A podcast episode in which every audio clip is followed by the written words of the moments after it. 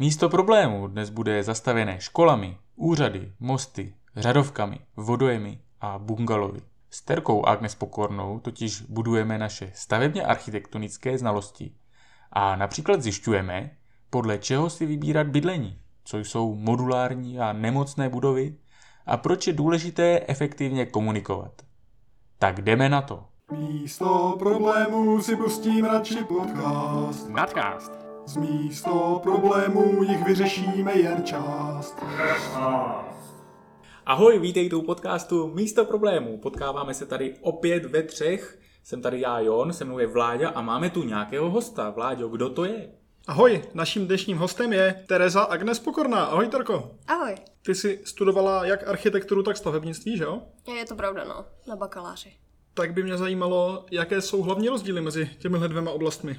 No, je to, je to úplně vlastně, je to jiná profese, akorát uh, měli by vlastně spolupracovat, ale jsou to jiné profese, protože uh, stavební inženýr je ten, který se stav, vlastně stará o um, to, aby ta budova stála, aby nespadla, zatímco architekt se stará o to, aby fungovala tak, jak má fungovat, což uh, není jen o tom, jak vypadá, jak se si mnoho lidí domnívá, že architekt vymýšlí jenom jako tu vizuální stránku, ale ono mnohdy souvisí vlastně s tou funkční stránkou, aby v té budově probíhala správně ta komunikace, aby vedle sebe byly místnosti, které dává smysl dávat vedle sebe, aby třeba ty vzdálenosti, co tam běžně chodí ty lidi, dávaly nějakým způsobem smysl, aby byly záchody třeba na přístupnějším místě a tenhle ten typ věcí vlastně, říká se tomu typologie stavby, tak to je taková jako základní úkol toho architekta vymyslet, jak ta stavba bude plnit svůj účel. A každá, stavba má ten účel trochu jako jiný. Divadlo má prostě jiný účel než, než rodinný dům, než prostě škola, tak to není úplně nějaký jako triviální. Ta typologie není, není stejná u všech staveb. A jak v praxi funguje takováhle spolupráce? Já si myslím, že v praxi právě funguje docela málo a proto mi přišlo docela uh, fajn studovat tenhle ten meziobor, byť je to takové, že stavební inženýři si myslí, že jste něco míň, protože tomu nerozumíte pořádně a jste přece jako hlavně architekt a architekti si myslí, že jste něco míň, protože jste hlavně teda ten inženýr a vůbec nevíte nic o architektuře. Takže je to takové, že na té vysoké škole vám to všichni vyučující dali sežrat podle toho, z jakého oboru jako by spíš byli, tak jste jako byli ty, ty, ty, co tomu jako určitě nerozumí, protože jsou na půl. Ale um, myslím si, že v praxi právě ta komunikace funguje poměrně málo a že je důležitý tam najít nějaký jako společný slovo. Nebo i si myslím, že je hodně důležitý, aby ty profese si navzájem sebe jako vážili, ale v tom smyslu, že chápali ten význam, že to není prostě, že architekt není ten, kdo vymýšlí, jakou barvu bude mít budova, to tak není. On vymýšlí jako opravdu jako důležité věci na té budově, aby fungovala tak, jak má fungovat. To není jenom nějaká jako povrchnost. A zároveň inženýr taky, že pak architekti chodili a říkali, že inženýr to je prostě jenom nějaký takový jako hloupý počítač, co to jako počítá, aby to nespadlo. To taky není pravda, taky tam jako vlastně musí nějak s těma technologiemi umět pracovat, musí jako vědět, co je reálný, za jakých podmínek může jaký materiály použít a tyhle profese by ideálně měly komunikovat a měli by třeba říct, já, já bych to chtěl mít dřevěný a ten inženýr říká, no to by šlo, ale za těchto podmínek bude, bude to mít takovýhle rozměr, seš tím v pohodě.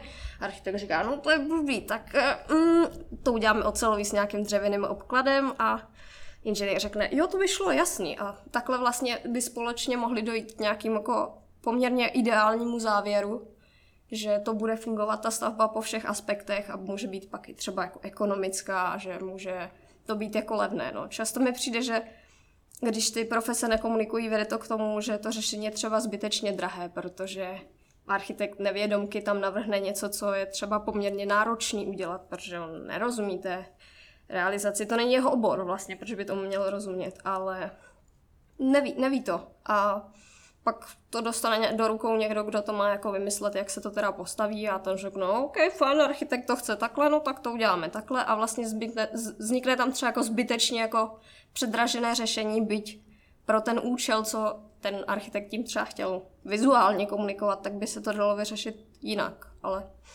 neskomunikovali to, je to chyba.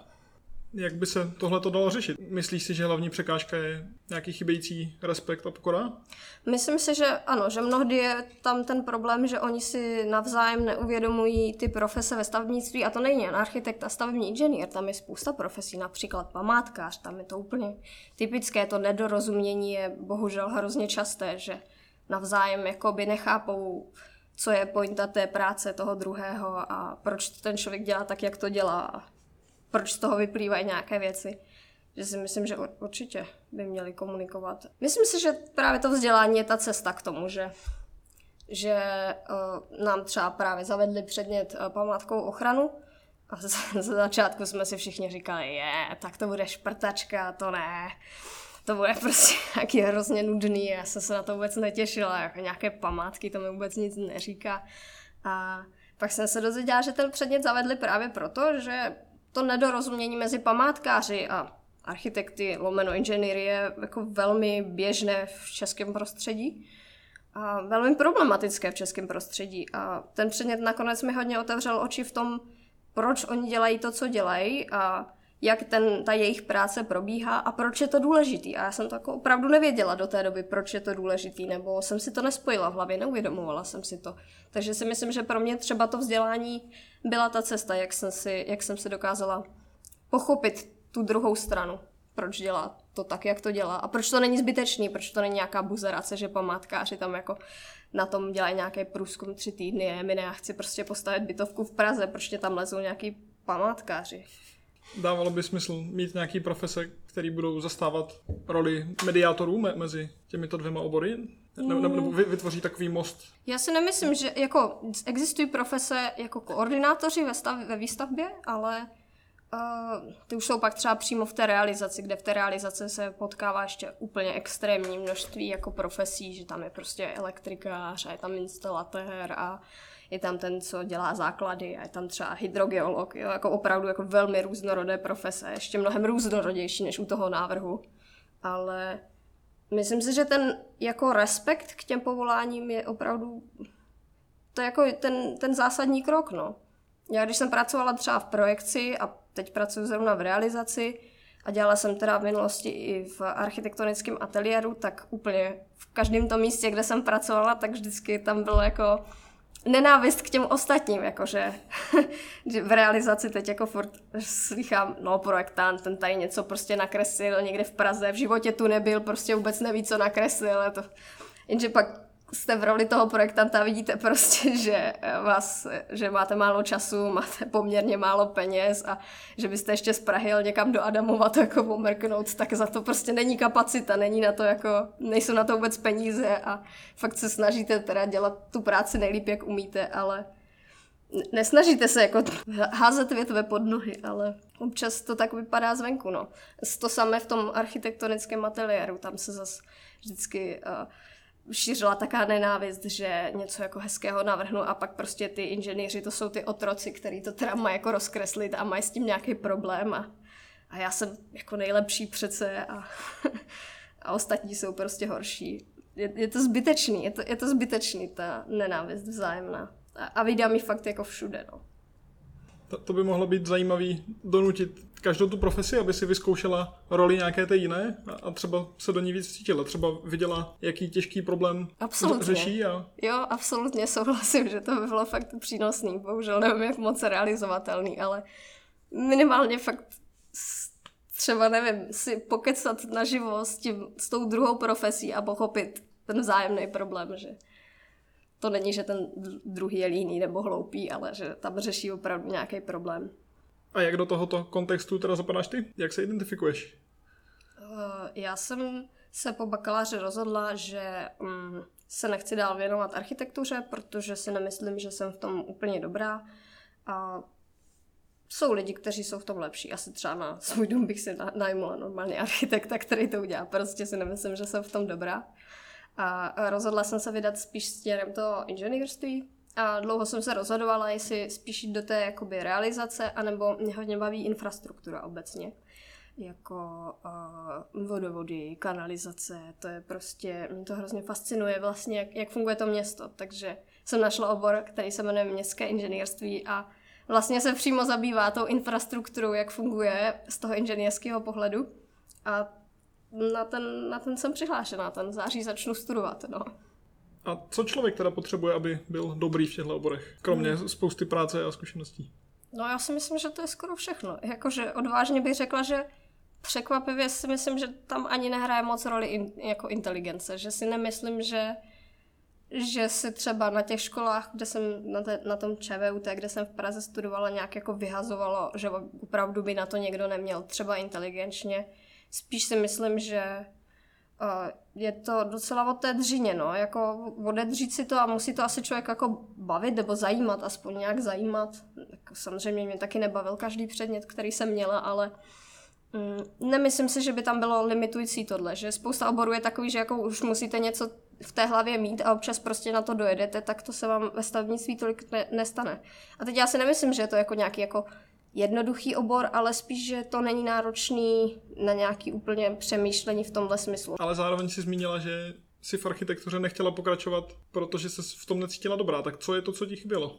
No, já si myslím, že mě v tomhle možná chyběla trochu ta kreativita, že uh, jsem občas měla problém najít nějaký jako inovativní řešení toho, třeba jak uh, ty dispozice uspořádat. A měla jsem pocit, že třeba moji spolužáci byli schopní z hlavy vymyslet mnohem jako lepší a funkčnější řešení a já jsem nad tím trávila docela hodně času. A nakonec jsem jako vymyslela něco, co, za co jsem se třeba nestyděla, že to jako bylo funkční, ale přišlo mi, že možná tady to místo nemám a že možná dokážu já být větším přínosem pro inženýrství než pro tu architekturu, že zbytečně to lámat vidím smysl třeba právě hodně v té infrastruktuře to nějak vylepšovat nebo třeba se snažit to dělat víc jako environmentálně lepší a uhlíkově neutrální. To je prostě pro mě mě přijde jako velká budoucnost a i jako mě to hodně motivuje a přijde mi, že tam je docela málo tohohle hlasu, toho jako zkoušet to dělat tímhle způsobem, tak bych ho tam chtěla přinést. No. A bylo těžké se vzdát té architektury? Je to něco, k čemu směřovala třeba od střední školy nebo dřív? Nebo Nesměřovala jsem k tomu dřív, já jsem tam vlastně šla, trochu omylem jsem se na tu školu dostala, já jsem se původně hlásila asi na pět lékařských fakult a teprve po té, co mě nikam nevzali, tak jsem řekla, no tak dobrý, tak půjdu na stavebku. Takže to vzniklo spíš omylem, nebylo to úplně nějaký vyšší směřování.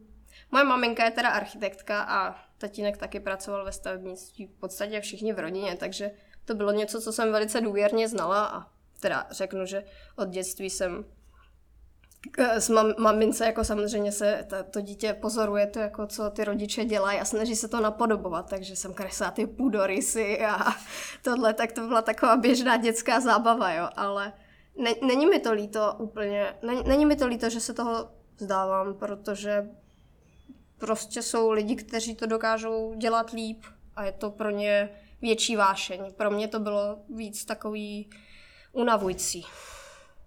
A připadá ti, že je společnost dostatečně informovaná o možnostech studia v téhle oblasti nebo ohledně toho, jak to vůbec chodí? Myslím si, že tam je velký problém, že naopak ta informovanost zcela chybí. Například eh, ani mě samotnou to úplně nenapadlo, nebylo to prostě nějaké jako vyústění, že bych šla na tu, na, na tu maturitu a říká si, jo, tak jako půjdu stav, na tu stavebku. Bylo to pro mě spíš takový jako, a já už jsem se nedostala jinam, tak musím hledat náhradní plán, kde mě snadno vezmou. A oni vás teda opravdu vezmou velice snadno, protože tam je tak nízký zájem, že se bere každý, každý člověk, no. Ten zájem je extrémně nízký. A ještě jako výrazně méně, než jsou ty generační křivky, že to není pouze tím, že jako třeba v nějakém ročníku se narodilo méně lidí, ale opravdu to stabilně jako už třeba 20 let klesá. Myslím si, že to lidi na středních školách nebo na gymnázích zkrátka neberou jako variantu, protože možná na gymnázích si řeknou, jo, stavebka to je asi pro lidi, co studovali nějakou střední průmku a lidi ze střední průmky ty už zase jakoby umí docela dost na to, že se můžou třeba zkusit jít už jako už jít do práce, něco tam dělat, nějakou profesi, už tam třeba není takový zájem o to jít na tu vysokou školu. Měli jsme jich docela dost z průmky, takže taky jako chodí, ale to nestačí na těch průmkách, prostě ani není tolik studentů, aby to vůbec jako stačilo tomu oboru a ty lidi z gymnázií jsou, jsou tam samozřejmě jako hrozně důležitý, protože dokážou tomu dát jako jiný náhled nebo že o to, to je jako jedno, co jste dělali na střední, ta vysoká škola vás to prostě naučí znova a trošku třeba z jiného pohledu, že ty průmky jsou, mně přijde často takový hodně prakticky zaměřený, že vás naučí opravdu věci, z kterých jako můžete pak jít do práce, ale to zdaleka není všechno, co je v tom stavebním inženýrství nebo i v těch přidružených profesích, například to TZB nebo ty městské inženýrství, ty environmentálně vyspělé budovy a tak. Co byste teda chtěla, aby veřejnost věděla konkrétního? E, jsou třeba nějaké časté mýty? Já si myslím, že častý mýt je to, že když půjdu na stavebku, na vysokou školu, tak to znamená, že budu stavět domy. A chápu, že pro spousta středoškoláků to není nějak extra zajímavá varianta, prostě domy jako dobře, no, je to, je to nějaká věc, co jako v ní žijem, ale když, když je teďka krize bydlení, tak by to zase mohlo být atraktivní. No jasný, ale myslím si, že tam jsou relativně důležitý uh, ty věci, že třeba vás naučí, jak pracovat s krajinou, nebo že tam jsou třeba ty, ty hydrogeologické profese, nebo tyhle všelijaké věci, že já si třeba myslím, že stavební inženýři a ty profese k tomu, ty stavební ostatní profese můžou jako mají obrovský jako potenciál v tom ovlivňovat uh, třeba tu klimatickou krizi. A proto si myslím, že by to mohlo být pro ty lidi lákavý, že i třeba vídám, že si někdo na, t- na v tom čtvrtáku na tom Gimplu říká, já bych chtěl dělat něco, co jako nějak pomůže s tím environmentem, nějak mě to jako zajímá, prostě třeba zadržování vody v krajině a tak a třeba ho ta stavebka ani nenapadne, ale přitom to je jako velká část, na to je celá, celá katedra, která se jako zabývá zadržováním vody v krajině, která je na ČVUT, nevím, jak je to tady na VUT, ale určitě budou mít taky takovou katedru. Jo, že to je jako velké téma, nebo mm, třeba zelené střechy, nebo to taky vlastně souvisí se zadržováním vody, ale kvalita vody, ty vodovody, ta infrastruktura, jo, že kanalizace, čištění vody, to jsou prostě hrozně důležité věci pro pro dostupnost uh, za prvý teda základních věcí, ale za druhý i pro ten environment. To samý navrhovat ty budovy, tak jako když už teda dělám domy, tak ono to není jenom jako dělám domy, já ty můžu, můžu do ty domy jako dělat třeba energeticky soběstačný. No nebo energetika, to je taky jako v podstatě, bych řekla, subobor toho stavebnictví, zabývat se tou energetikou. A to jsou všechno jako možnosti, které, které ta stavebka jako nabízí. A myslím si, že tam je právě problém ten, mý, ten mýtus. On to není mýtus, ono to je jako samozřejmě pravda. Jako můžete jít stavět nějaký bytový domy a tak. A asi to i hodně absolventů stavební fakulty dělá, ale tam je jako obrovsky široká část věcí, které jsou podle mě i hodně esenciální pro moderní společnost, například ta infrastruktura, který se s tím můžete zabývat a můžete to dění nějak ovlivňovat a, a má to jako velký vliv, nebo, nebo průmysl, to jsou že jo, budovy ty tvoří, myslím, nějakých 30% uh, eh, jako energetických emisí, co máme, nebo těch eh, CO2 emisí, tak to není zanedbatelný. A průmysl má pak ještě víc. Průmysl měl nějakých, nevím z hlavy, bylo to kolem 50, ale opravdu hodně. Tak to jsou věci, které taky nakonec kdo jiný bude řešit než stavební inženýři z části možná stroj, určitě z části i ty strojní inženýři, ale jako ten potenciál tam je a právě mi přijde, že mnohdy vídám, že když někoho tato ta tematika zajímá na, ta, na té střední škole a chce se tomu dál věnovat, tak uh, pak se snaží spíš jako to hledat nějak skrz tu přírodovědu, skrz možná ten výzkum, ten je samozřejmě taky potřeba, jo, ale uh, skrz uh, existují obory jako ty environmentální studie a tak a to je samozřejmě také všechno důležité, ale že ta stavebka ti nabízí vlastně možnost to přímo ovlivňovat, to dění. A naučí tě tam hodně podobné určitě věci, jako na, na, na těch environmentálních studiích. Mi přijde, že se to vlastně hodně zabývá tou moderní společností, tím, jakým způsobem funguje a tou infrastrukturou a tak. Takže je to podle mě nenapadné. Oni si říkají, já se chci za, za, zabývat environmentem a přece nepůjdu na stavebku stavět domy, to moc nesouvisí s environmentem, ale ono souvisí hodně. Takže bychom to možná mohli zarámovat tak, že ten název je odvozený od toho, že si vezmeme problémy moderní společnosti a tím se půjdeme postavit. Myslím si, že do značné míry jo. Nechci můj obor teda nadceňovat, ale myslím si, že tam je velký potenciál spousta problémů moderní společnosti řešit skrz to. Jak ty znalosti, které si získala, ovlivňují tvé každodenní vidění světa? Všimla jsi, že máš nějakou jinou optiku díky tomu? Mm, poměrně výrazně. Uh, ve skutečnosti jako v tak moc aspektech, že to vůbec těžko nějak popsat, že to opravdu výrazně ovlivňuje moje každodenní vidění světa.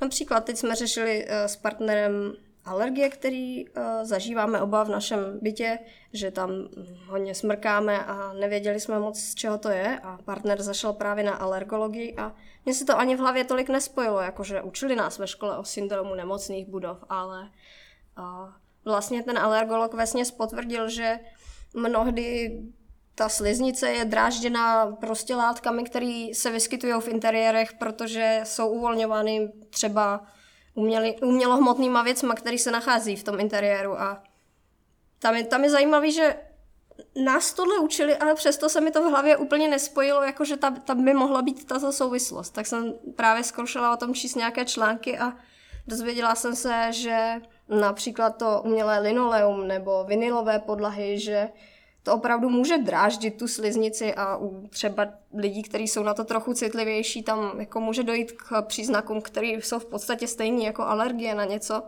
A to se ukázalo, že se pravděpodobně teda děje v tom interiéru mě i partnerovi, protože se mu z těch standardních krevních testů žádná alergie neukázala.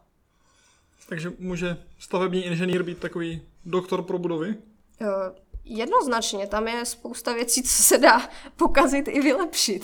Není nutné dělat amputace, dá se to vyřešit i.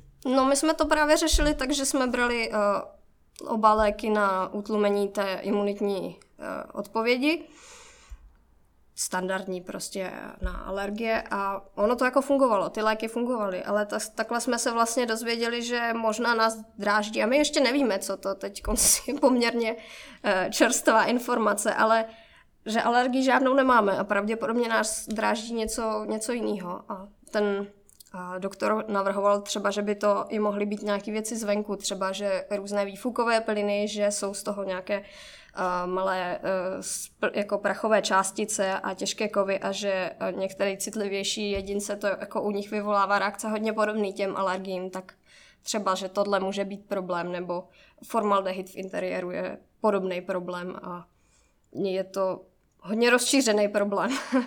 je to až skoro děsivý, jak moc eh, věcí v té domácnosti, jako, nebo materiálu, třeba ty podlahový, úplně typicky podlahový materiály, můžou jakoby tenhle problém vyvolávat. Tak třeba teď mám trošku pozměněnou optiku, že vím, že kdybych si měla zařizovat nějaký interiér pro sebe, stavět třeba nějaký dům pro sebe, tak určitě si najednou teď už budu dávat mnohem větší pozor na to, že už vím, že prostě mi to nestojí za to si tam dát vinylovou podlahu, prostě to nebudu riskovat.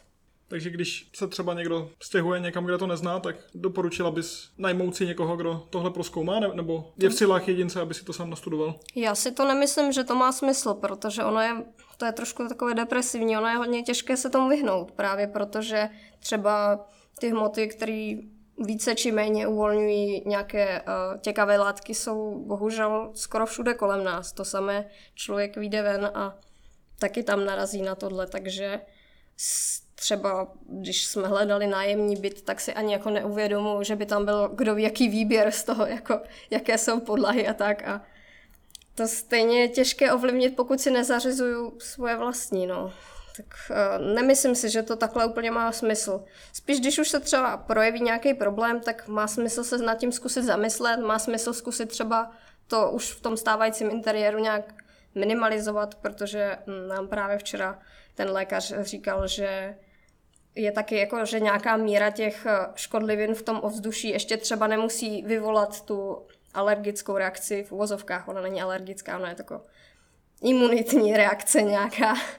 A teda tomu nerozumím, tam se radši nebudu zabředávat. Ale říkal zkrátka, pokud jsem to dobře pochopila, že třeba nějaká míra těch škodlivin je ještě jako v pořádku a pak to nějak překročí určitou hranici a už se to projevuje, už smrkáme a furt se to dá ještě s tím nějak pracovat, že třeba ještě se snažím jako doma hodně větrat a je to lepší, nebo uh, naopak, když třeba v zimě nebudu větrat, takže to bude horší, že, že to není binární tyhle alergické projevy, ale že vždycky můžu nějak ty škodliviny v tom ovzduší zkusit snižovat a má to smysl. Nebo se zvyšuji a cítím to. Není to binární tam vlastně, co z toho vyplynulo, takový jednoduchý, uh, co jako se dá dělat snadno, je hodně větrat. No, akorát pak třeba, když budete bydlet vedle velké silnice, tak to skoro může být kontraproduktivní to větrání, no. To je takové opravdu docela depresivní, co, co se s tím dá vlastně nakonec dělat. To mi přijde, že zas, zas musí přijít uh, nějací jako takhle inženýři, kteří se třeba víc zabývají tímhle a měli jsme taky na to katedru na ČVUT, která se zabývala těma, jako těma hmotama a tím, co jako uvolňují do ovzduší tak někdo takový zatlačit třeba trochu víc na tu politiku, aby se to třeba trochu víc uh, regulovalo, co může být ve výrobkách, které se dostanou do veřejnosti, nebo a, ať je možná třeba nějaká osvěta, protože mi přijde, že často, když třeba nějaká dneska mladá rodina si zařizuje interiér, tak je to třeba vůbec nenapadne, když se rozhodují mezi vinylem a dřevem, který dneska cenově je téměř stejný ty podlahy. Akorát ty ceny se tak mění, že možná až vyjde tenhle podcast, tak to bude cenově úplně někde jinde zase, to já nevím, ale není to nějaký dramatický rozdíl, ale zkrátka, že třeba vůbec jakoby se nezváží tenhle ten faktor, že tam může být třeba nějaká reakce z toho, že prostě ten vinyl uvolňuje formaldehyd do ovzduší. A nebo nemusí. Myslíš, že v zásadě by se dalo těmhle těm škodlivým účinkům vyhnout, kdybychom se na to jako společnost dívali jinak? A nebo by to třeba vedlo k mnohem vyšší zátěži na životní prostředí? Já si myslím, že se tomu dá vyhnout a že to má smysl zkoušet nějak prosazovat, ale bohužel tohle, bohužel pro mě to je politická otázka, no, to je, skoro mi přijde, že jak se tomu vyhnout, bych vyžadovalo skoro až jako radikální řešení, které nejsou mojí moci nějak jako politicky prosazovat. Například co se týče třeba těch výfukových plynů, tak eh, když jsem byla na dovolené vlakem v Amsterdamu letos, tak eh, mě zaujalo, že tam je třeba v městě nízkoemisní zóna, to znamená, že mm, bylo to nizozemsky, tak možná jsem to pochopila trochu blbě, teď úplně nechci za tu informaci ručit, ale pochopila jsem to tak, že do toho centra Amsterdamu zkrátka nemohou vjet auta, který nesplňují nějaký hodně přísný emisní uh, limity. A prakticky tam nebylo k vidění jiný auto než elektromobil, tak nevím, jestli ty emisní limity byly třeba až tak přísný, nebo že už to bylo v ten moment jednodušší si pořídit elektromobil, to nevím. Třeba někteří naši posluchači, kteří dělají do politiky, tě po poslechu tohoto dílu kontaktují. Kežby, no. Ale jako ty řešení, ty řešení na tohle existují, no, akorát to, eh, to je v moci jako politiky, ne v moci mě.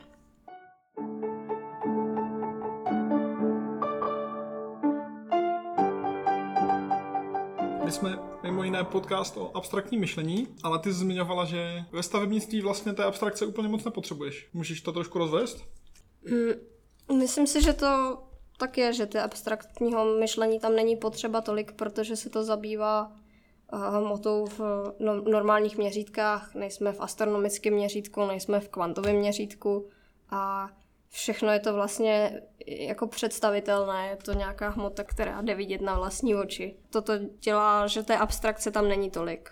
Jako v nějaké statice, mechanice existují jako teorie, skrz které se počítají, že třeba si něco představme, že je tak a co by se stalo, ale furt mi to nepřijde, že by to bylo úplně abstraktní. Není to třeba tak abstraktní, jako je ta informatika nebo věci, které úplně nejde spatřit na vlastní oči. Spousta věcí vlastně i v té stavební mechanice, v té statice jde přímo vymodelovat, jde si to vymodelovat opravdu i úplně jako fyzicky. My jsme třeba na fakultě na tyto předměty měli takové uh, gumové nosníky, co nosil uh, přednášející do přednášek a tím, že to je jakoby měkký materiál, tak bylo mnohem víc vidět jako to chování, který třeba na oceli úplně bys nespatřil na vlastní oči, protože průhyb třeba dřevěného nosníku, ocelového nosníku, betonového je opravdu jako malinký, ale v tom gumovém nosníku vlastně se to hodně prohýbalo všechno a hodně se to tak jako vyklalo a najednou bylo mnohem víc jako vidět, co ty pojmy znamenají, jako že to bylo zvýrazněný ten pohyb. Uh, že tam právě se to může různě třeba vorotovat, nějaká jako torzní rotace a podobně a na, najednou to vidím třeba, že to, co postavím z těch gumových nosníků, takže není stabilní tolik, nebo že třeba při nárazu z určité strany to je náchylnější než při nárazu z jiné strany a to je to, čím se ta statika tam uh, zabývala hodně. My jsme třeba uh, taková věc, že jakým způsobem jako se počítá ta tuhost té budovy je často, že je potřeba odhalit vlastně ten mechanismus toho pádu. To je taková jako ta nejtrikovější věc tam, že od toho se pak jako typnu, jaký je teda ten nejslabší prvek a spočítám, jaká jak by měla být jeho dimenze, aby to ten nejslabší prvek jako zvládl. Ten typ, co se s ním stane, třeba, že se příliš vohne nebo že se zlomí. A když uděláte chybu v tom začátku, že blbě odhadnete ten, ten mechanismus kolapsu, tak uh, vlastně dojdete k špatnému výsledku. Takový příklad, co jsme měli uh, ve škole, bylo, že byla jako vodojem věž, která seděla na nějakých osmi nožičkách, takových poměrně tenkých, jo. A teď jako otázka byla, jak dimenzovat ty nožičky, aby to udrželo tu velkou kouli plnou vody nahoře. A tady jsem, to si pamatuju do dneška, udělala chybu, že jsem předpokládala, že ta koule samozřejmě ta chce jít dolů, protože je těžká. A to znamená, že ty nožičky budou namáhané tím způsobem, že budou jako jak špejle, to představu, jako vohýbány vlastně do boku, až, až nějaká z nich se vlastně tím ohybem zlomí. A takže jsem se snažila počítat, aby ty nožičky byly dostatečně tuhý, aby vydrželi ten ohyb, který tam je vyvozovaný. A to byla chyba, protože správný mechanismus kolapsu byl trochu jiný. A to, že blbě trochu zafouká z boku a vlastně celá ta koule plná vody se jako povotočí a tím pádem vlastně uh, tam dojde k nějakému jako torznímu vohybu a skácí se to takovou jako rotací. To znamená, že ten problém bylo, že tam nebyla jako torzní tuhost, že uh, správná odpověď byla ne dimenzovat ty nožičky na vohyb, ale vlastně uh, snažit se spíš zabránit té torzní rotaci, to znamená dát mezi ty nožičky třeba nějaké spojky. To myslím, že je docela představitelný, třeba ty špejle posvazovat provázkem, aby se nemohli moc vzdalovat, anebo mezi špejle dát další špejly, aby se nemohli ani přibližovat. Jaký je teda postup, když si chceš být jistá, že jsi našla ten nejslabší článek, že jsi takhle něco neopomněla? Můžeš postupně projít nějaký konečný počet možností a, a říct si, která z nich je nejslabší a dát tam třeba nějakou redundanci, aby to bylo fakt bezpečné, nebo? Tak určitě se dá jako spočítat všechny z eh, konečně možných způsobů namáhání té budovy, například, že fouká svítr z téhle strany, anebo z téhle strany, anebo zafouká nějak trochu jinak, ale... A tak těch stran není jenom konečně, že jo? No právě, že jich docela konečně je, že, nebo tak, dobře, vy jste matematici, tak jich konečně není, ale, ale tak... Eh, pro praktické účely. Pro praktické účely těch stran je poměrně konečně, že to dokážu jako udělat tam dost příkladů na to, abych odhalil, že tady se, tady se mi děje nějaký pík a pak už jako věděli, jo, tak používá se tam samozřejmě jako ty diferenciální metody, aby jsme odhalili, kde je třeba ten pík, na který směr větru, to je nejcitlivější ta budova, to se dělá, ale uh, to se jmenuje metoda konečných prvků a to už se většinou pak dělá uh, víc uh, v softwaru, kde se jako právě ty uh, diferenciální metody jako nasimulují, protože to už nechcete úplně dělat ručně, ale ten příklad, co jsem uváděla, to bylo, když jsme ještě tu statiku počítali ručně, takže a to se dělalo jako většinu naší lidské historie, to je vlastně jako ten standardní postup, jo, dělat to jakoby Eh, metodou konečných prvků pomocí počítače je velmi moderní a do dneška jako mosty, co se třeba počítají, tak ty starý inženýři to ještě třeba neumí prostě, tak to dělají opravdu ručně, jo? že ještě dneska je běžný, si myslím teda, jo? že ty statici to starší dělají ručně. A při tom ručním výpočtu se snažíte ušetřit si práci a tak dává smysl se snažit odhadnout, jaký je pravděpodobný mechanismus jako pádu a když se nejste jistý, jo, tak spočítáte dva, tři, čtyři možnosti, jo, ale nemusíte jich počítat stovky. Asi pořád lepší to aspoň zkusit spočítat, než postavit most metodou pokus omyl. Na druhou stranu v některých případech jste si poměrně jistý, že intuitivně tímhle způsobem to prostě padat nebude, jo, že třeba víte, že ta, ta gravitace je určitým směrem a ne tím opačným směrem, jo, ale pak se stane nějaká rázová vlna most spadne, protože zrovna prostě na něj působila sila opačným směrem, než kdykoliv kdokoliv předpokládal. Na druhou stranu, že most nevydrží jaderný výbuch, mi nepřijde zase tak překvapivé. Zmínila jsi tu starší generaci, jakým způsobem s tím pracují.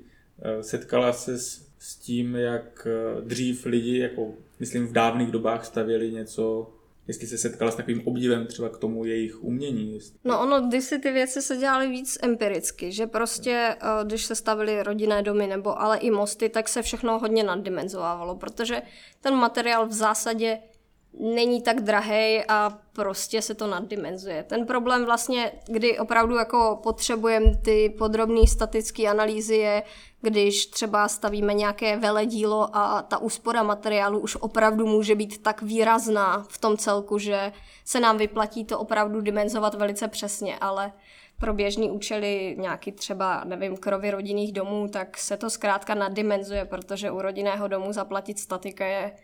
Uh, ono se to dělá, on se musí podepsat pod to, ale aby opravdu někdo ten krov počítal přesně jako na to zatížení, to je prostě dražší, než tam toho dřeva dát víc o 10 cm. To standardně historicky se prostě tyhle věci navrhují empiricky a nevím, jestli k tomu mít nějaký obdiv, no tak... No přemýšlím, jestli třeba podceňujeme umění starých mistrů, třeba těch středověkých stavitelů, jestli si teď říkáme, teďka máme moderní technologie, stavíme mnohem líp, ale třeba ti lidi dřív znali nějaký chytřejší řešení. Jestli, jestli si to domnívám správně, nebo jsem úplně mimo. Jako ve statice bych úplně takhle neřekla, ale co říkáš, tak si myslím, že trochu vidím třeba v tom jako materiálovém inženýrství, že třeba teď je takový trend, že trochu se zpětně vrací a zkoumá, co bylo vlastně to lidové stavitelství, protože to lidové stavitelství většinou využívali lokální zdroje, nízkoemisní zdroje, je tam skoro i nějaká jako ne, uhlíková neutralita, protože prostě neměli třeba ropu a teď se trošku zpátky vracíme k tomu, že proč vlastně nedělat omítky z jílu, který je dostupný lokálně, proč, proč, proč ne? Pojďme, pojďme to zkoumat, jaký to má vlastnosti, jo? nebo máme třeba teď uh, se trochu začíná zkoumat, a to je podle mě třeba hodně zajímavý téma, že dusané stěny z různých jako uh, zemin a ono se dělá, že se jako jíly pojí uh, s rákosem a tím se vlastně se to dusá a teď my třeba ani moc nevíme, jak je to pevné, tak je potřeba trochu obnovit vlastně ty znalosti, co kdysi lidi měli, protože to běžně dělali prostě lokálně z toho, co bylo. A myslím si, že tam je třeba nějaký potenciál, jo. Teď, když jsem byla na té dovolené v Nizozemí, tak jsem si všimla, že na severu Nizozemí jsou velmi běžné doškové střechy. A to mě hodně zaujalo, protože v České republice to neuvidíte. Uvidíte to ve Skanzenu, ale v tom Nizozemí to byly novostavby s doškovými střechama. To jsem opravdu viděla poprvé v životě a hrozně jsem z toho byla nadšená. A jezdila jsem tam na kole po krajině a fakt jsem jako fotila každý ten dům a on byl každý druhý s doškovou střechou a prostě se si říká, to je tak zajímavý, proč ty střechy dělají z rákosu, co je ten důvod, je to pro ně ekonomické nebo je to opravdu jenom čistě, že jim to přijde jako ekologické, nebo jak to funguje, tak jsem se právě hned potom ponořila do četby jako, jak to teda je s těma doškama, proč my neděláme došky a ukázalo se, že když jsme si za minulého režimu zničili prostě všechny ty mokřady a tak, tak eh, už tady úplně není tolik rákosí na to, aby jsme uživili nějakou větší produkci doškových střech. Zatímco Nizozemí se svýma kanálama má vlastně poměrně vysokou produkci toho rákosu a je to, je to extrémně levné, je to lokální a ta došková střecha má vlastně jako skvělou životnost. Když se o to člověk stará, to může být 50, klidně 100 let a to je zcela jako srovnatelné s nějakou keramickou krytinou, proč ne? Právě mi přijde, že třeba má smysl se ptát na tyhle otázky, jako má to smysl zkoušet v našem prostředí, pojďme, pojďme to zkusit, pojďme obnovit ty znalosti těch starých stavebních mistrů. Ale nemyslím si, že u té statiky to tak je, protože tam se ty věci dělaly zkrátka pokus omyl. No tak v tom, čím se zabýváš, Představ si, že bys měla neomezený prostředky a libovolný prostor na světě, řekněme.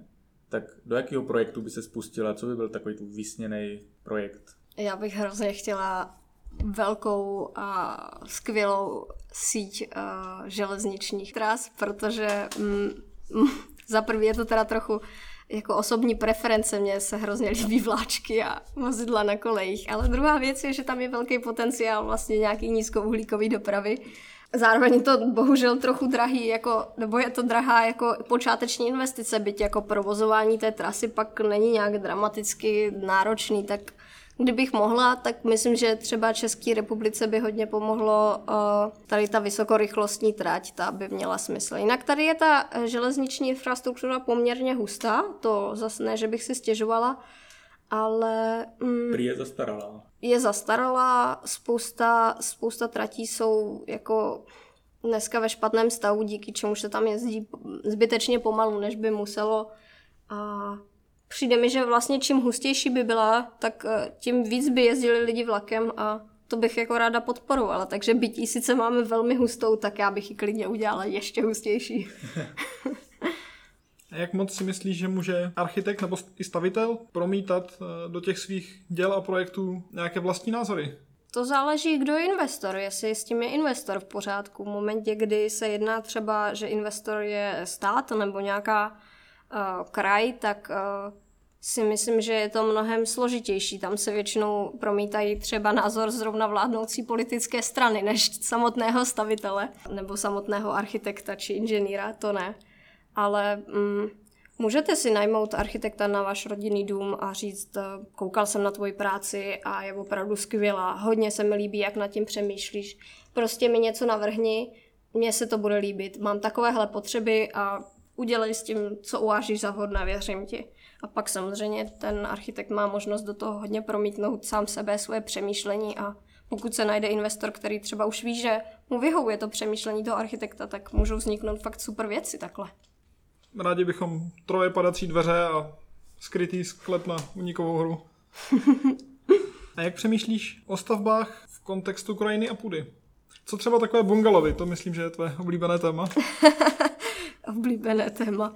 No, uh, já si myslím, že půda a ornice konkrétně je velké bohatství, které máme. Ne, ne, že bych si to jen myslela, ono o to tak je. Prostě je to nějaká jako omezená komodita, která má schopnost produkovat potraviny a to mi přijde jako hrozně důležitý, mít vlastně mít ty zdroje pro produkci potravin. Já jsem velký fanoušek toho dělat věci lokálně, velký fanoušek myšlenek jako je nějaká soběstačnost a myslím si, že třeba i pro politickou suverenitu eh, tohohle státu je ta soběstačnost hrozně důležitý téma, zvlášť v této energeticky komplikované době tak eh, ta ornice vlastně tohle nabízí a je omezená. A prostě mi přijde, že by se s ní mělo zacházet uh, s ohledem na tohle, že prostě vždycky, když nějakou tu ornici uvolním k zástavbě, vždycky se musím zamyslet, jestli, jestli mi to za to stojí, jestli ten přínos té stavby bude dostatečně velký, aby to stálo za to, že ztratíme o něco málo té soběstačnosti. Takže třeba ono se to zohledňuje, když se tvoří územní plány, že se třeba je nějaká snaha primárně zastavovat území, kde je neúrodná půda a to je samozřejmě naprosto v pořádku, co jinýho s tím, nebo tak eh, může tam být spousta věcí, ale lepší je zastavit asi území, kde je neúrodná půda, než území s půdou vysoké bonity. Nicméně přijde mi, že v současný eh, stavu České republice na to není možná takový důraz, jaký bych chtěla vidět na tu soběstačnost obecně.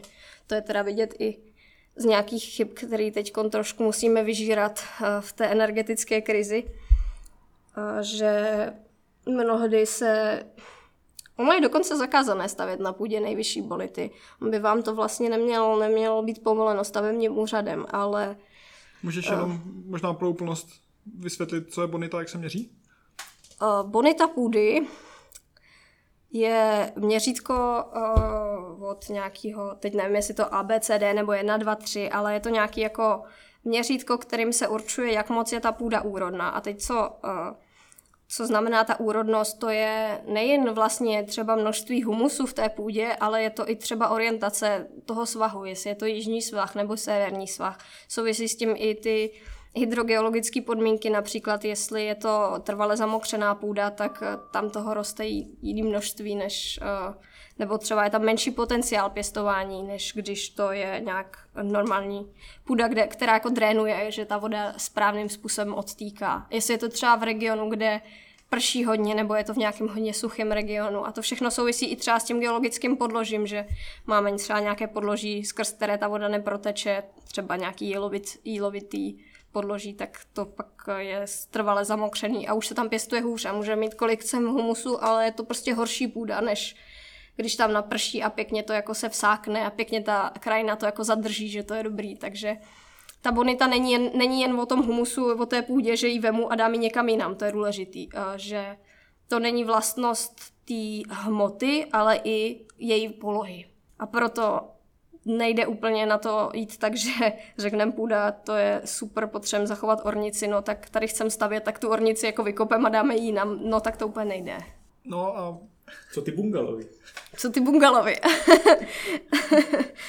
Eh, v současnosti, když eh, se jako rozvíjí obce pro eh, výstavbu nového bydlení, tak pozoruju takový trend, který, kterýho nejsem úplně fanoušek, a to je, že se zabírá často i hodně kvalitní půda a že se k ní jako nechováme šetrně v tom smyslu, jako ekonomickým i ekologickým, že se s tou půdou plítvá.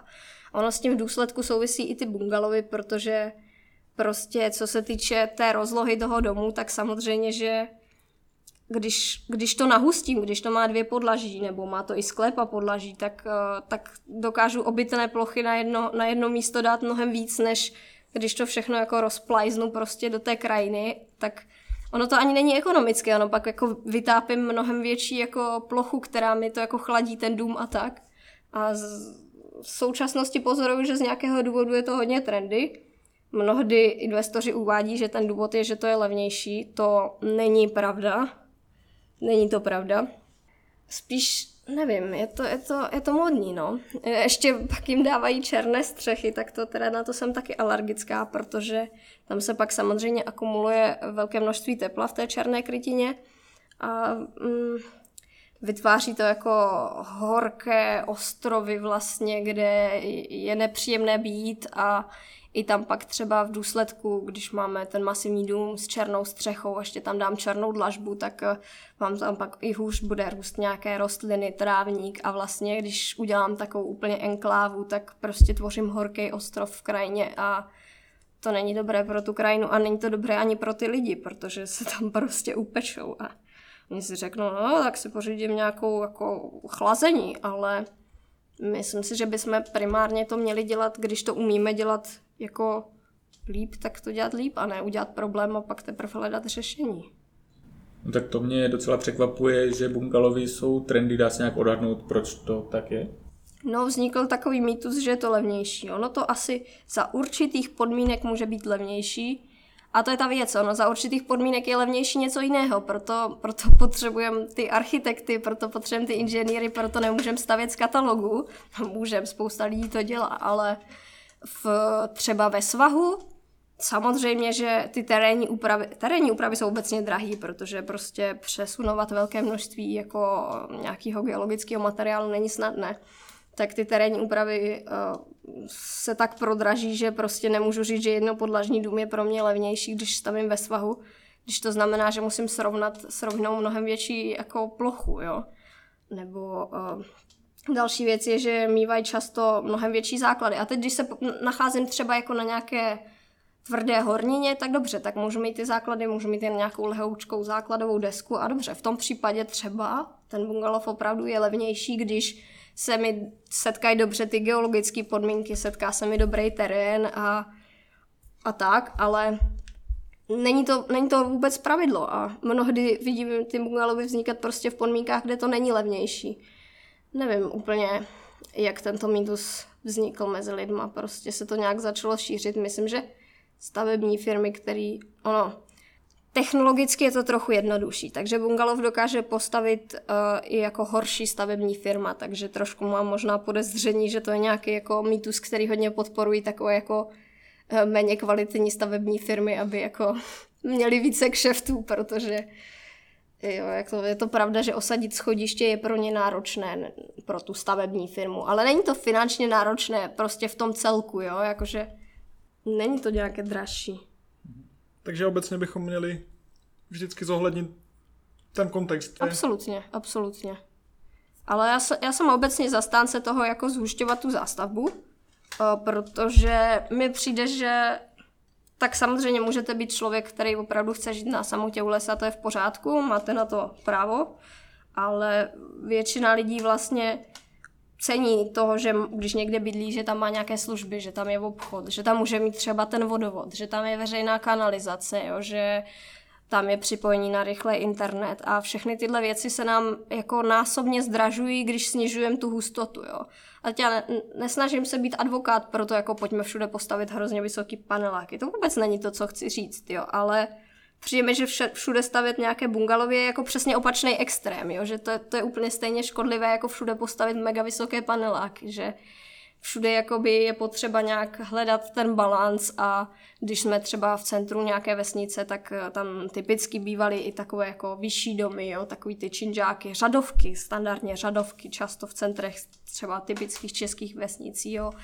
A ono je to ekonomické, ono je to ekologické, vytápíme méně plochy a navíc, když máme větší hustotu těch lidí na prostor, tak se nám už víc vyplatí tam třeba otevřít ten obchod, protože ho mají všichni blízko, jo.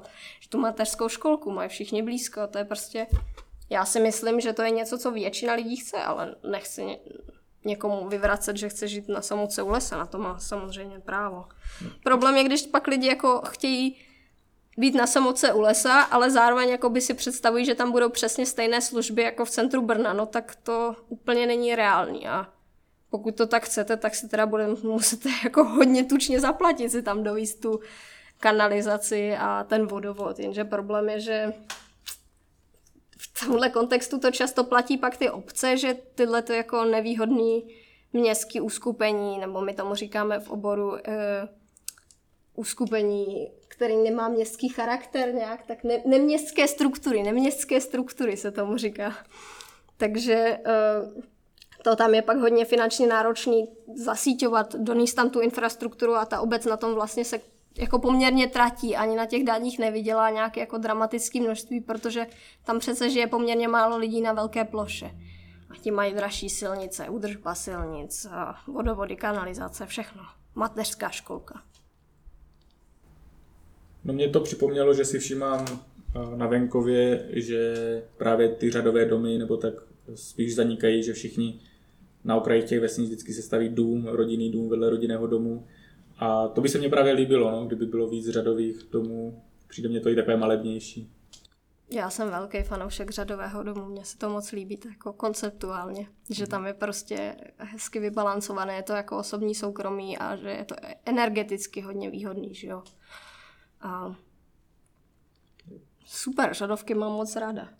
Jsou třeba podmínky v Česku v něčem specifické oproti, řekněme, jiným evropským státům? Nebo se naopak můžeme spíš inspirovat já si nemyslím, že jsou jiný oproti středoevropským státům, ale určitě jsou třeba jiný, než jsou v Ázii nebo někde jako hodně daleko, ale myslím, že ta střední Evropa si je kulturně dosti blízká. Já bych se třeba hodně ráda inspirovala v Nizozemí, který si myslím, že se vydalo po 70. roce hodně jako takovým zajímavým udržitelným směrem v tom urbanismu. Tam vlastně oni eh, dost přebudovávali tu infrastrukturu, která byla předtím hodně zaměřená jako na auta, na automobilovou dopravu a v určitý moment právě kole těch 70. let zjistili, že to vlastně nebenefituje lidem, že to jako dělá problémy a že by bylo možná lepší se snažit ty sídla zaměřit třeba hodně na tu cyklistickou dopravu, oni na to hodně jsou. Je teda pravda, že nizozemci mají výhodu v tom, že mají velmi rovinatý terén, takže je to pro ně trošku snaží tam tu jako hodně propagovat tu cyklistickou dopravu, ale já si nemyslím, že u nás je to nemožný, anebo že jo, vždycky se to dá kombinovat, že se třeba tady může mít větší akcent na veřejnou dopravu, jako autobusy, tramvaje a vlaky. Jak si myslíš, že může člověk, který hledá bydlení, přemýšlet nad dilematem mezi bytem a domem. Protože teďka je takový trend, že hodně lidí chce mít vlastní dům, že jo? Mm-hmm.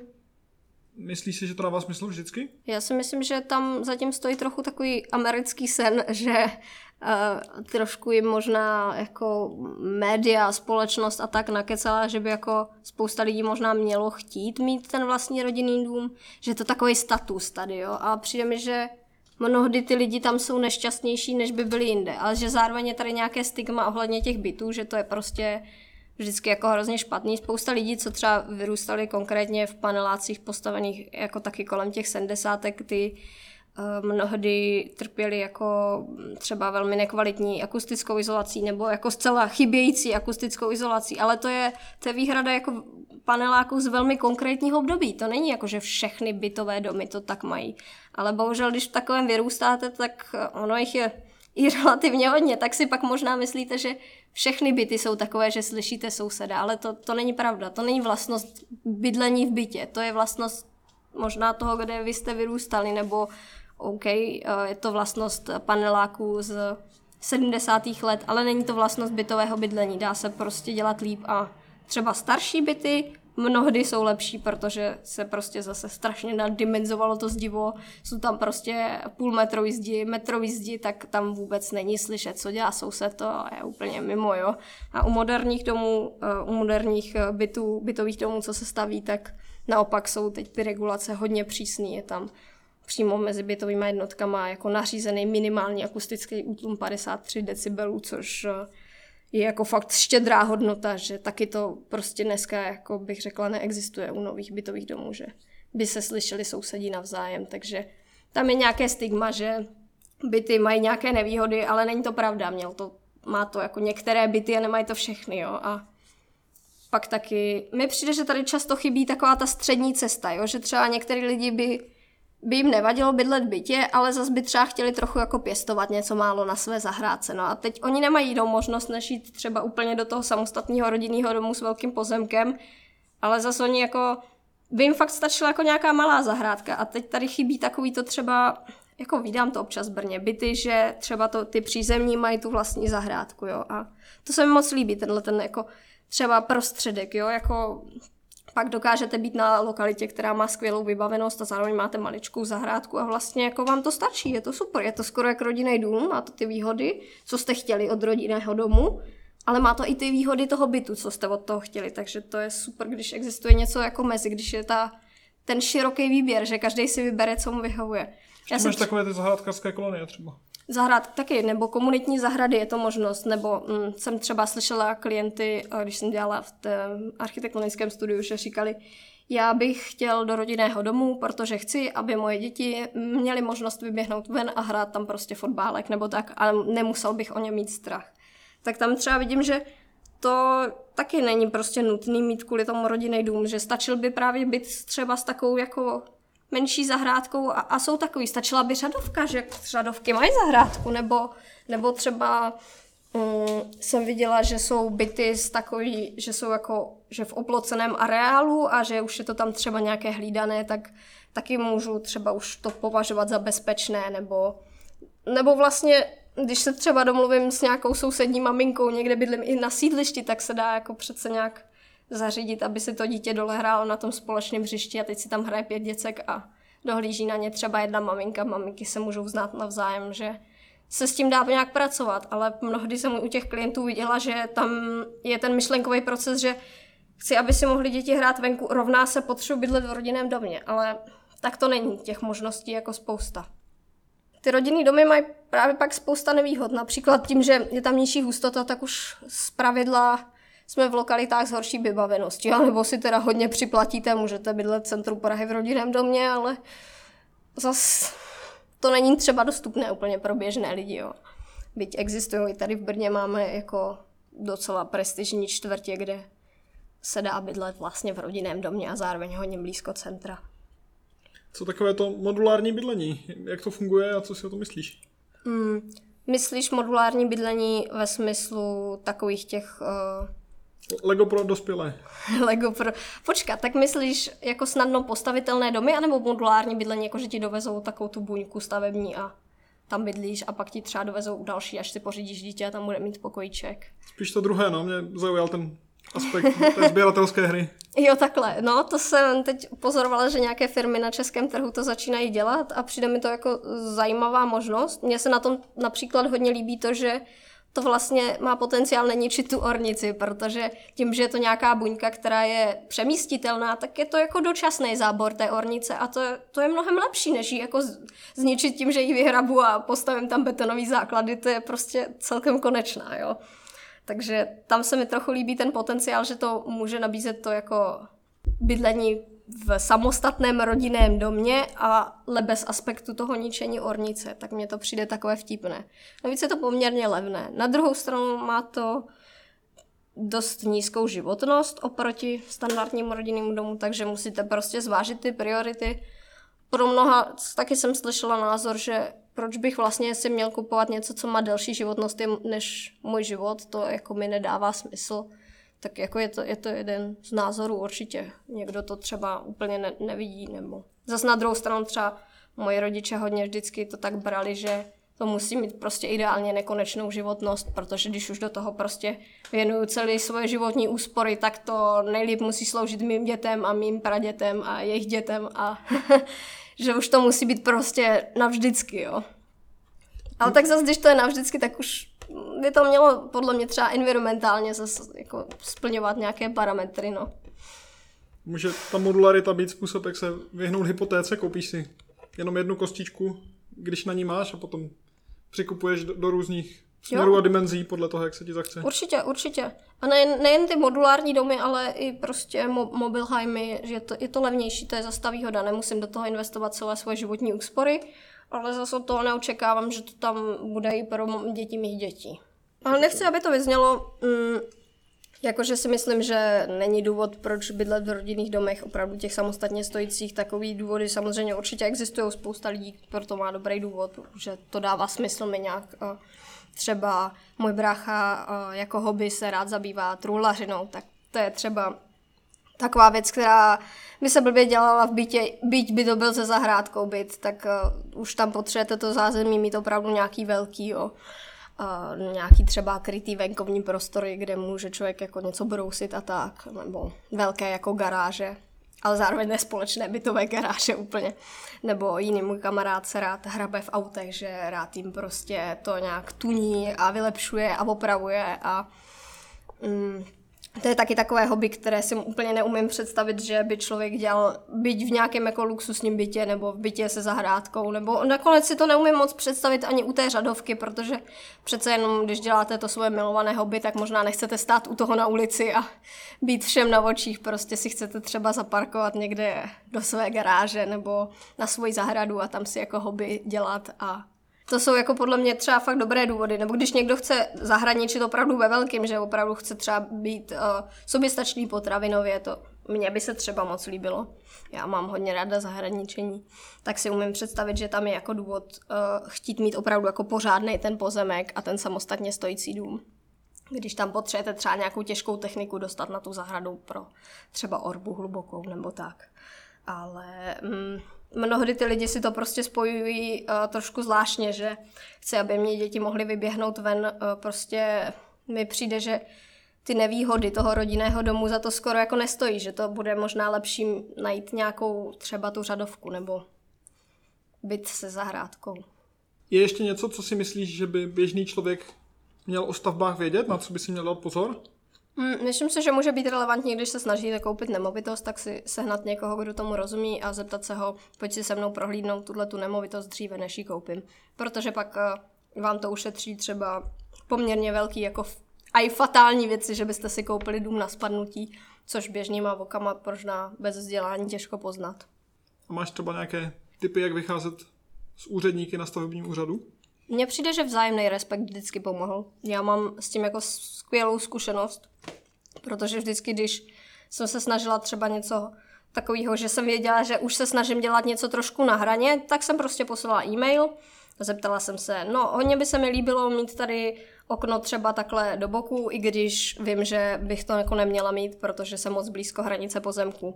Existuje nějaká možnost, jak bych to mohla udělat a paní z úřadu? No třeba luxfery, protože skrz to není vidět a vlastně principiálně vy tím zachováváte to, že nebudete koukat z sousedovi vlastně do pozemku, zachováváte ten odstup a luxfery jsou navíc stěna, to není okno. Takže principiálně s tím není problém a já vám ty luxfery klidně povolím.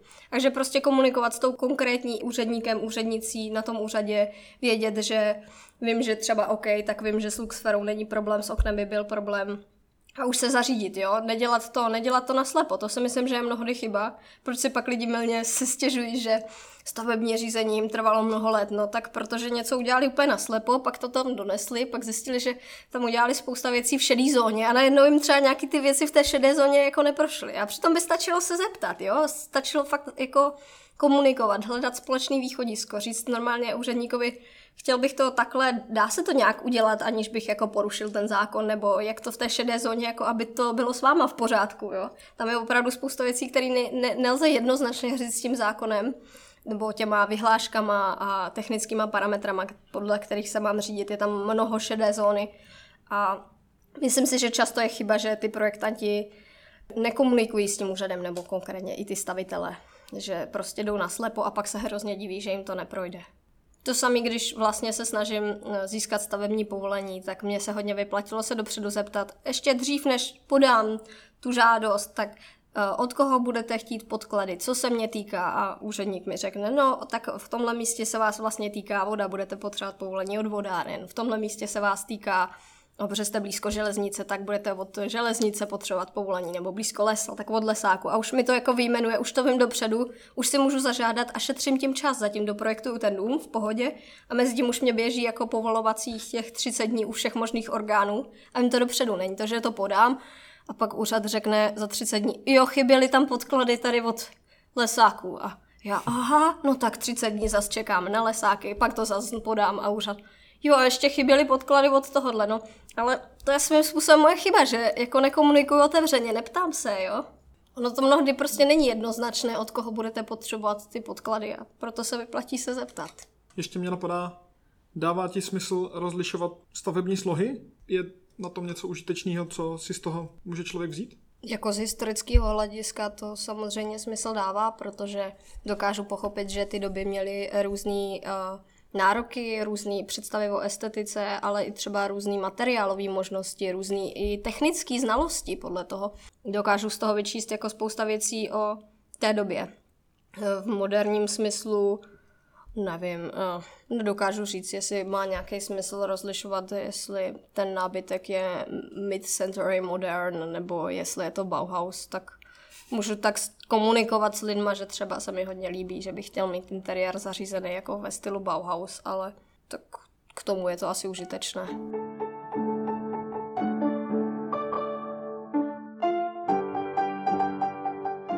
Pojďme se teď trošku pobavit o tobě. Ty jsi docela velký fanoušek uh, cirkulární ekonomiky, kultury sdílení a podobně, že jo? Je to tak. Chceš nám o tom říct, jak se k tomu dostala? No, úplně jednoduše. Zažila jsem, že jsem byla chudý student a třeba jsem se nemohla dovolit koupit si vrtačku, ale o, velice skvělý nápad bylo půjčit si vrtačku.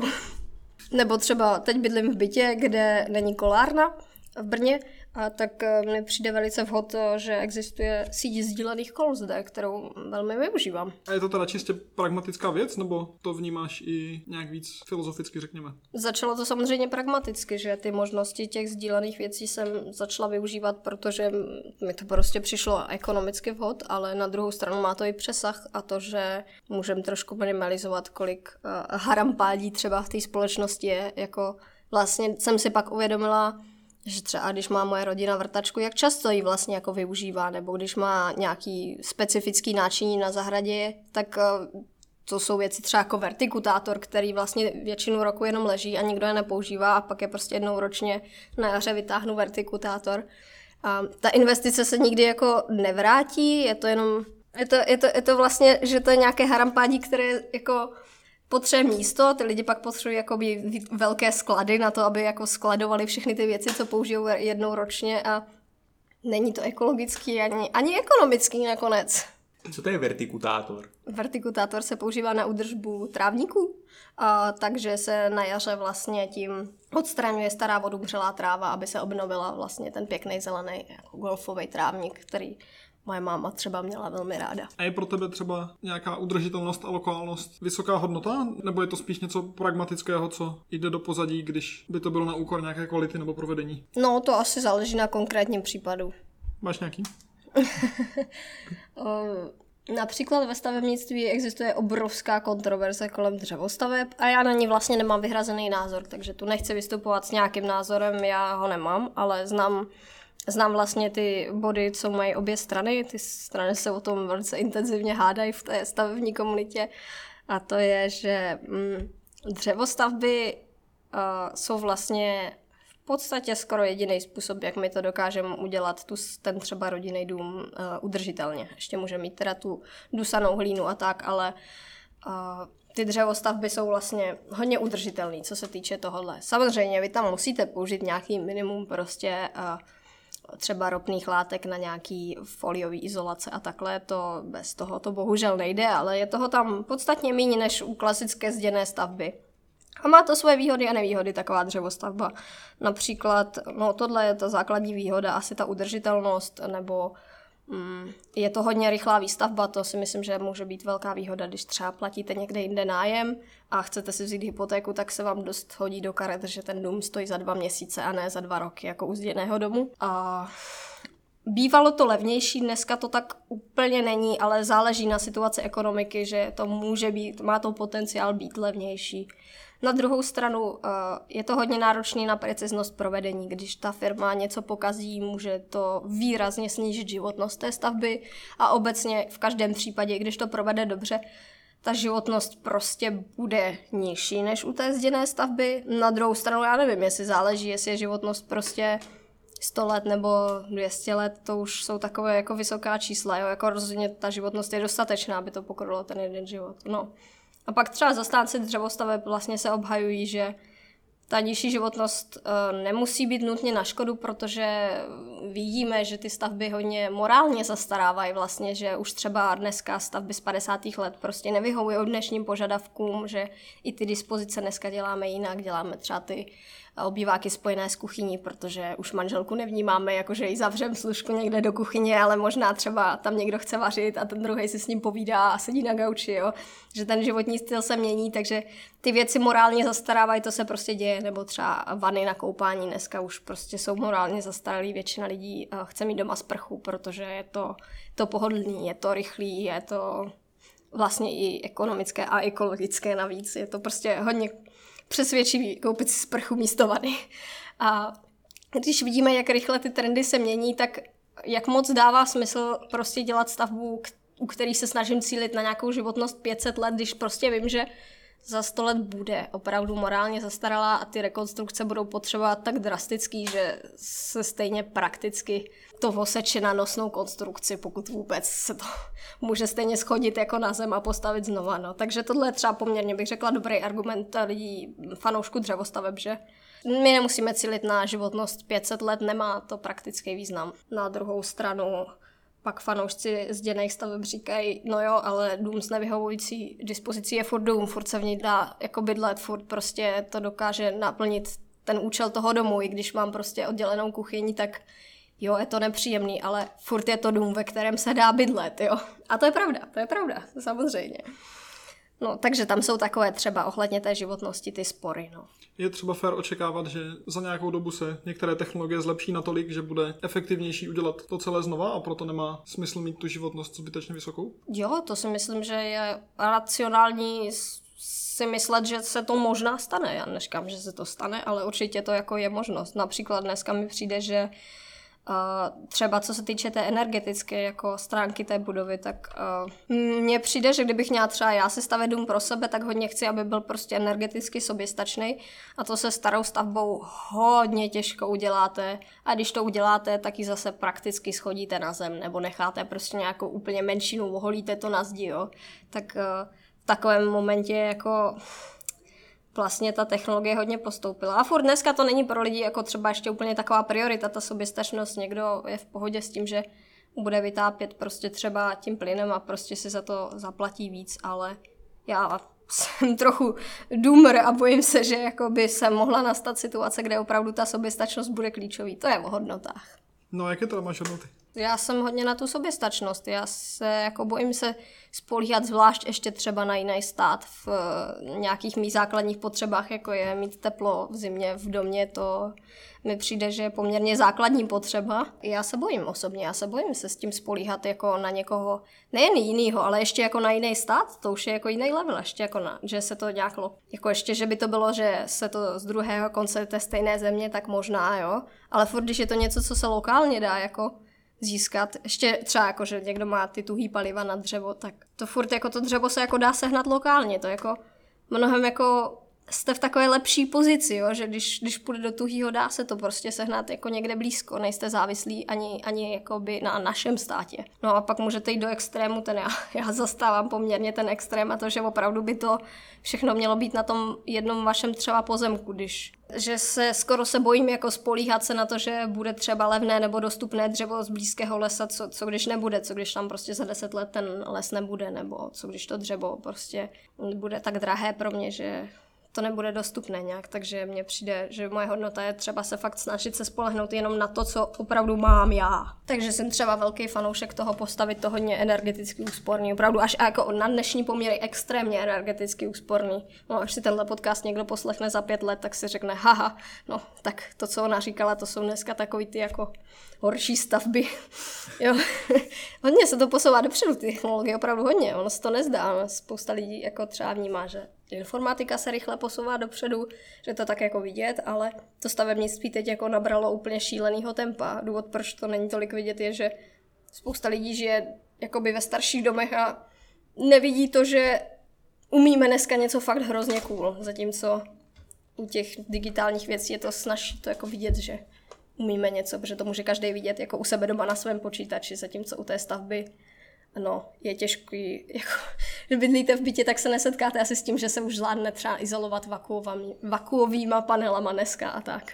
Máš někdy třeba nějaká dilemata mezi tou soběstačností a nějakou tou efektivitou toho sdílení a podobně? Protože no ano, jde, tyhle jde, věc, to trošku proti jde to, sobě. Jde to trošku proti sobě, no. Mně přijde, že já to vnímám tu soběstačnost hlavně energeticky, ale nechci ji vnímat materiálně třeba. Že pro mě tam jde o, o tu o ten chod třeba toho domu, že ten chod mně přijde, že by měl být soběstačný, že ty každý dom by měl být soběstačný, jako co se týče vytápění a tak, ale jako není to úplně třeba reálné, jako tu vodu, prostě když na pozemku není studna nebo není dostatečná, tak to není prostě reálně úplně být třeba soběstačný ve vodě nebo tak, ale snažit se energeticky. A pak co se týče nějakých bazmeků jako vrtačka, prostě jak často potřebuji vytápět a jak často potřebuji vrtačku, jo, to, je, to je prostě vždycky o tom jako jak moc ten use case je, jako provozovat tu budovu, to potřebuji jako každý den, ale vertikutátor potřebuji jednou ročně. Někteří je méně. Někteří je méně. Nebo nevím, třeba takový jako sušička na ovoce, to je taky taková věc, která třeba vlastní spousta lidí a využívá ji pak jenom v sezóně. A, a třeba i někdo využívá často, tak pak a tím má, ale v momentě, kdy já bych to třeba byla ochotná využít nebo schopná využít prostě jenom, když se urodí nějaká konkrétní surovina, kterou chci nasušit, tak nemá smysl, abych to přece vlastnila. Máš třeba nějakou osobní misi, která je spojená s tím stavebnictvím? Něco, čeho se dlouhodobě snažíš dosáhnout? No, dlouhodobě. Já mám takovou představu, že bych jako chtěla trošku možná víc vzdělávat eh, hlavně teda tu mládež, ale i jako veřejnost ohledně těch možností, nebo ohledně, mládež hlavně ohledně toho, že je to jako zajímavý obor, který potřebuje lidi, potřebuje inovativní myšlení, potřebuje prostě mladý lidi, který na to budou a třeba budou mít už jako jiný priority, ať tam je nějaká různorodost, ať tam jdou prostě různý lidi, kde budou chtít různé věci a na něco přijdeme společně a bude to jako ve prospěch všech. Co se týče starších lidí, to už je asi jako nemůžu nutit změnit obor, nebo to ani nedává smysl, ale tam bych zase třeba chtěla šířit možná to povědomí, to vzdělání, že vzdělávat tu veřejnost, těch, možná ty starší lidi, co se týče toho, že na spousta věcí třeba e, existuje už jako hodně třeba pokročilá technologie nebo nějaká inovativní metoda, jak to dělat a občas vídám takové jako kutily eh, občas jako někde na vesnicích nebo tak, který mají potřebu si jako hodně věcí udělat sami a to, to je super, jako když, když to člověka baví, jasně, proč ne, ale když tě to třeba nebaví, tak eh, občas dává smysl si najmout experta, který to jako udělá mnohem líp, jo? že v některých případech, pokud to není moje hobby, nedává smysl se věci snažit dělat jako sám, tak v tomhle možná taky to vzdělání trošku šířit, že mm, některé věci dokážeme udělat fakt jako precizně, dokážeme precizně zateplit dům a možná když si to uděláš sám a ještě tě to ani nebaví, tak dosáhneš jako nedostačujících výsledků, špatných výsledků a, a nebude to ani stát za to, ani tě to jako nebavilo. Ale jestli to někoho baví si doma kutit, tak to je samozřejmě v pořádku, to je pak hobby. Ty máš ke kutění celkem blízko, ne? Svým způsobem v rámci možností. Například navštěvuju občas brněnský Fab Lab, to je sdílená dílna, kde se dá půjčit právě různé jako nástroje. Mně se trošku taky líbí, jak bratr dělá tu truhlářskou činnost, tak Já bych se to taky chtěla někdy jako naučit, byť v nějakém menším měřítku, tak občas jako něco spíš třeba vyrobit, než koupit, tak to mě je trochu blízký, tak to je třeba takové hobby, který bych se chtěla jednou naučit. A taky ještě ráda šiješ, ne? Je to tak. To je moje hodně velký hobby, který hodně rozbím. Ráda šiju, protože je to sranda. A uměla bys vypíchnout, co ti tyhle ty kreativní koníčky nějak přinesly? Něco, co je možné přinést do jiných částí života? Možná to, že uh, je jako možný se tu ruční práci naučit, nebo že ta ruční práce mě prostě nějakým způsobem pocitově přináší nějakou hodnotu navíc, že třeba já mám i jako, že jsem si koupila kabát, který jsem nešila já, ale šila ho jedna holčina z Brna, která tady studuje textilnictví, takže si toho vážím úplně jiným způsobem, nebo že to vnímám tu věc, ten kabát opravdu jako, že to pro mě něco znamená. Je to, je to nějaká hodnota, kterou zatím vidím, není to jako, že to šel někdo anonymní někde, ale vím přesně, která holčina to šila, vím jako, že to navrhovala, že se jako snažila prostě ladit tam ty barvy a nějak mě ta myšlenka uspokojuje. Máš potom z těch věcí větší radost. Přesně tak, mám z těch věcí větší radost, mám víc tendenci se o ně starat a připadám si tak jako pyšně, když jdu a mám ten kabát prostě na míru šitej, prostě úplně je to chlouba pro mě. Co třeba považuješ za řemeslo a co za umění? Vidíš tam nějaký rozdíl? To je hodně složitá otázka a no, vlastně v tom moc rozdíl nevnímám. Je to takový prolínající. Jako pod slovem řemeslo si představím víc něco, co je o tom, to jako natrénovat fyzicky nějaký pohyb, mít tu sehru jako by těch svalových pohybů v ruce a víc jako umění si představuji něco, kde je nějaká invence jakoby kreativního charakteru, ale hodně se to prolíná. Většině mi přijde moderních jakoby dělaných řemesel, co se dělá. Že co se automatizovalo, byly často právě ty věci, které tam úplně neměly tu uměleckou hodnotu, že nebo jí tam bylo poměrně málo, tak se to jako často automatizovalo a třeba už ani není tlak na to, to jako zkoušet znova dělat ručně. Třeba v tom textilnictví spousta jako řemesel víceméně zaniklo dneska, protože tam moc té kreativity ani nebylo. Například řemeslo jako nějaký mykání nebo tak, že už dneska člověk ani neví, co znamená. Mykání je něco jako onikání? Ne. To je nějaká, jsem asi nejsem úplně jistá, ale eh, způsob úpravy toho vlákna. Když eh, třeba mám ovčí vlnu, tak ji musím nejdřív nějakým způsobem přemít a pak přečesávat a upřímně třeba mně to vůbec nepřijde jako zajímavá aktivita a raději bych tohle zautomatizovala a pak se třeba přesunula k tkaní vlákna, to už může být zajímavý, můžu třeba tkat artovou vlnu, to se dá že třeba má různou tloušťku to vlákno a pak se z toho šije svetr a má takovou jako zajímavou texturu. Jaké pro tebe je být ženou v takovémhle oboru, který má někdy mužské konotace? Jak to vnímáš? Co, co na to tvé okolí, jak o tom přemýšlejí? Já si myslím, že je to úplně mělo by to být úplně normální, tam prostě být jako žena, tak tam někdo je žena, někdo je tam muž, někdo je starý, někdo je mladý, to je prostě normální. Ne, nevnímáš žádný velké překážky, které by ti to komplikovaly? Já osobně ne, spíš třeba, že moje rodina měla pocit, že když půjdu na stavbu, tak to nevydržím, protože tam budou prostě hrozně uh, drzí na mě dělníci a určitě budou mít hrozně jako ošklivý poznámky a pak jsem to zkusila, zjistila jsem, že to vůbec není pravda, dělňasi jsou prostě úplně přátelský a vůbec není prostě problém tyhle věci jako vykomunikovat. A... Pokud nejseš architekt. Pokud, pokud nejste jiná profese, to, to by byl problém. Ale ne, tak oni prostě jako do obličeje vám třeba nikdo nic neřekne a když třeba šéfujete nějaké skupině lidí, tak mi přijde takový skoro očekávatelný, že pak za zádama si budou říkat, jako šéf chce zase nějakou blbost, no, tak to je prostě patří k tomu. Nemyslím si, že by to bylo nějaké horší u žen, u mužů. Takže spíš třeba z té rodiny jsem se setkala s nějakým stereotypem, ale v praxi úplně v pořádku. Jaké problémy teď aktuálně řešíš? Aktuálně řeším asi, jak správně nastavit uh, míru osobního času a míru jako toho, čemu, čemu se třeba jako work-life balance, tak. Navíc tím, že teď uh, v září vlastně znova nastupuju do školy, tak se trošku obávám, jaký to bude uh, s tím časovým managementem, takže třeba teď řeším trochu, jak, jak to vymyslet dopředu, abych pak nebyla šokována s tím časovým managementem. Snažíš se hodně oddělit si ten osobní čas, anebo je pro tebe v pohodě, když je to tak prolnuté? Mně to nevadí, když je to prolnuté, protože můj osobní čas se často taky věnuje stavebnictví, takže to jako nejsou úplně dvě různé věci, ale mm, snažím se prostě, aby, abych to třeba nedělala úplně na úkor toho, nevím, času stráveného třeba s přáteli nebo na úkor nějakého zdravého spánku. Přijde mi, že třeba zdraví je pro mě hodně velká priorita, takže raději bych jako byla vyhozená třeba ze školy, než abych šla na úkor svého zdraví. Co tě motivuje a inspiruje? Hmm.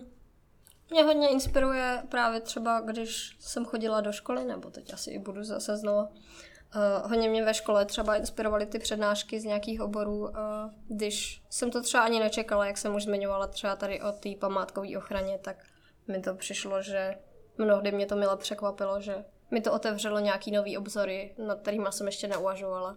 Nějak mě to k něčemu inspirovalo, nebo třeba ta včerejší incident eh, s alergologem, tak mě nějakým způsobem třeba inspiroval, proto možná více zaměřit na ty materiály a tak. A stává se ti, že jsi někdy úplně vyčerpaná nebo, nebo dokonce vyhořela a nemáš chuť vůbec pokračovat? Nestává se mi to úplně ve stavebnictví a ten obor hodně je to pro mě srdcovka, takže tam se mi to ještě nestalo, že bych si říkala, já na to kašlu, prostě nebudu dělat ve stavebnictví, to se mi ještě nestalo ale v osobním životě to je asi takové normální, že občas člověk takový naštvaný, občas je vyčerpaný sociálně třeba, občas je přepracovaný, ale to vlastně nesouvisí se stavebnictvím, ale spíš s tím faktem, že chodí do práce. Nebo s tím faktem, že je člověk.